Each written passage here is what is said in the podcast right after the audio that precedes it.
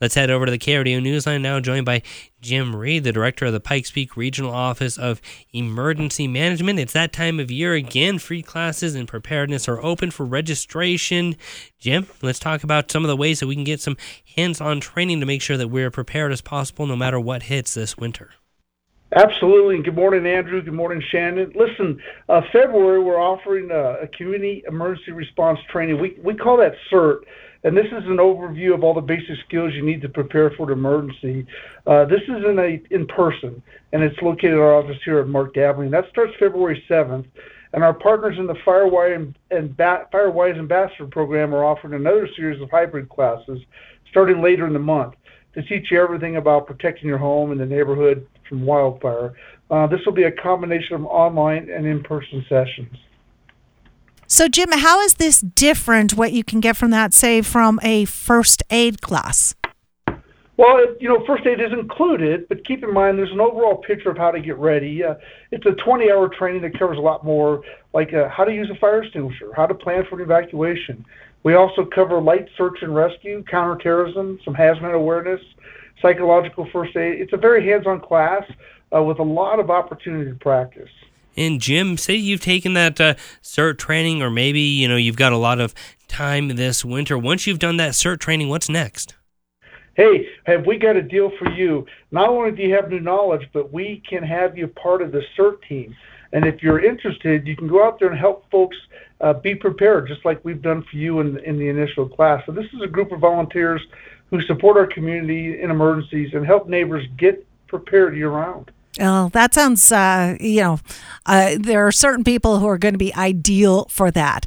I'm not sure I am because I still haven't reviewed my go bag contents uh, in the past like two years. But, but I'm sure that CERT training, that CERT training would shape me up right there. Um, let's talk about this uh, new role that we're talking about called Wildlife Ambassador. What is that?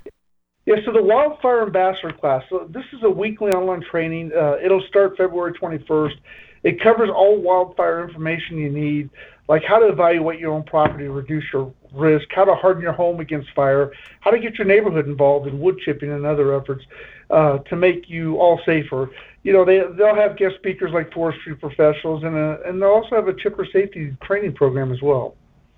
Yeah, very important, especially as you know we're really looking at fire season being a year-round event right now. And uh, Jim, when we talk about taking these classes, what difference does it make to take training to be better prepared, other than say you know maybe watching YouTube or uh, just kind of running off of instinct? Well, I think the the training is important. It's very focused, and hopefully, you know, we revert to our training during emergencies and disasters.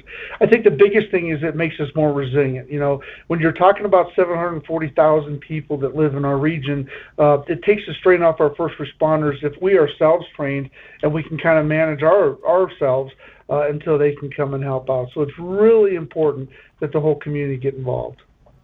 So let's talk about how people can sign up uh, to get on that notification list. What should they do? Sure. So let's look at the Pikes Peak CERT Team webpage. Uh, this is at uh, ppcert.org. So ppcert.org. The CERT class is open for enrollment now, and so if you can get to that link and get some more information, there's also the, the for wildfire readiness. There's CAUSE, C-O-S, wildfire wildfireready.org. Uh, that has a lot of great information on it as well within the city of Colorado Springs. All right. Well, I'm I'm going on there right now. Looks very easy to navigate, and we'll make sure, Jim, that we put those links up on our uh, podcast page so that our KRDO News Radio listeners can find them maybe when they're uh, not driving, because we wouldn't advise that, right? Jim Reed, uh, Executive Director of the Pikes Peak Office of Emergency Management. Thank you.